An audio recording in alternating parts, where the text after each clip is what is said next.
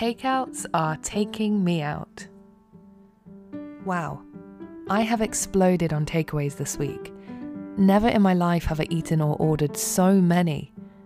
As I sit here and write, my belly is overflowing with wok and go vegan rice noodles. I ordered way too much, and I ate it all salt and pepper tofu street food box and a large vegan hot box.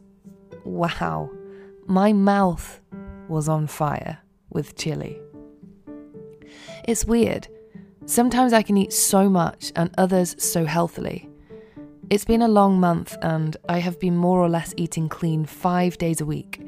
Bizarrely, I am allowing vegetable takeaway dishes to count as clean. My rules are vegetable based dishes and no fried food, no refined sugars or candy, or as much of that as I can. Monday to Saturday, but Sunday I can cheat, inverted commas, with chocolate or, or whatever I fancy, you name it. Balance is the key, though. And as long as you're putting good stuff into your system, your body can perform to its best.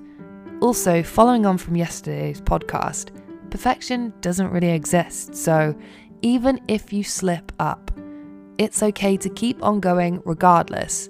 Doesn't mean you have to stop for six months, just keep going. I learned that trick from my favourite podcaster and writer, Rachel Hollis. And with this mindset, you will never give up. This is how I have stayed working out five days a week without fail. When I'm unable to do it, when it is close to impossible or I'm close to exhaustion, I know how to excuse myself and then just carry on the next day. I have a routine Monday to Friday, so even if it's a Saturday, if I feel like making it up, I will. If I don't, I will just stick to my Monday to Friday. The sense of reward from doing this continuously is wonderful. The fresh air and the clarity I get from my one hour walks, the results I see and feel in my body after eating as healthy as I can. And I'm talking whole foods, vitamins, and minerals which lie in all natural foods naturally. Food is medicine, and you can see the results in skin tone, natural glows, and the feeling of health. Health is wealth, people. Unfortunately, it takes something awful or scary for us to remember how precious our bodies really are. I strangely feel like running, so tomorrow, if I have time, I will run for 30 minutes outside. Or I may take a 30 minute walk. It is Saturday after all, so I don't technically have to. I am working tomorrow though, which is why my time is limited. But just those few moments before the day starts really is wonderful. Try it, and don't be scared to voice how good it was to others.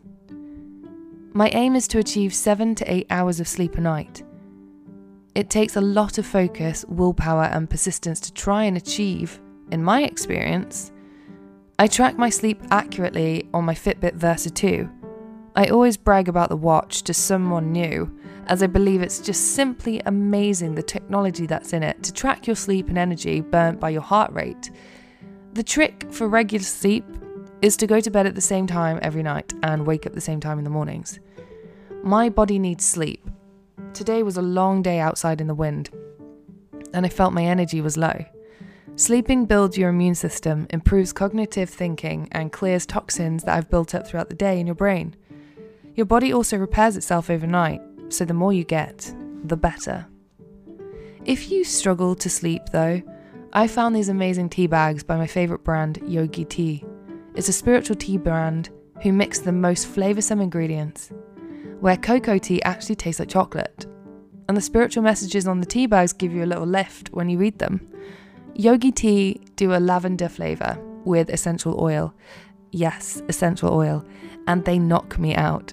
So if you do struggle a little before bed, Drink one of these or a strong chamomile tea one hour before bed every night and see if the routine and herbs send you dreaming through the night.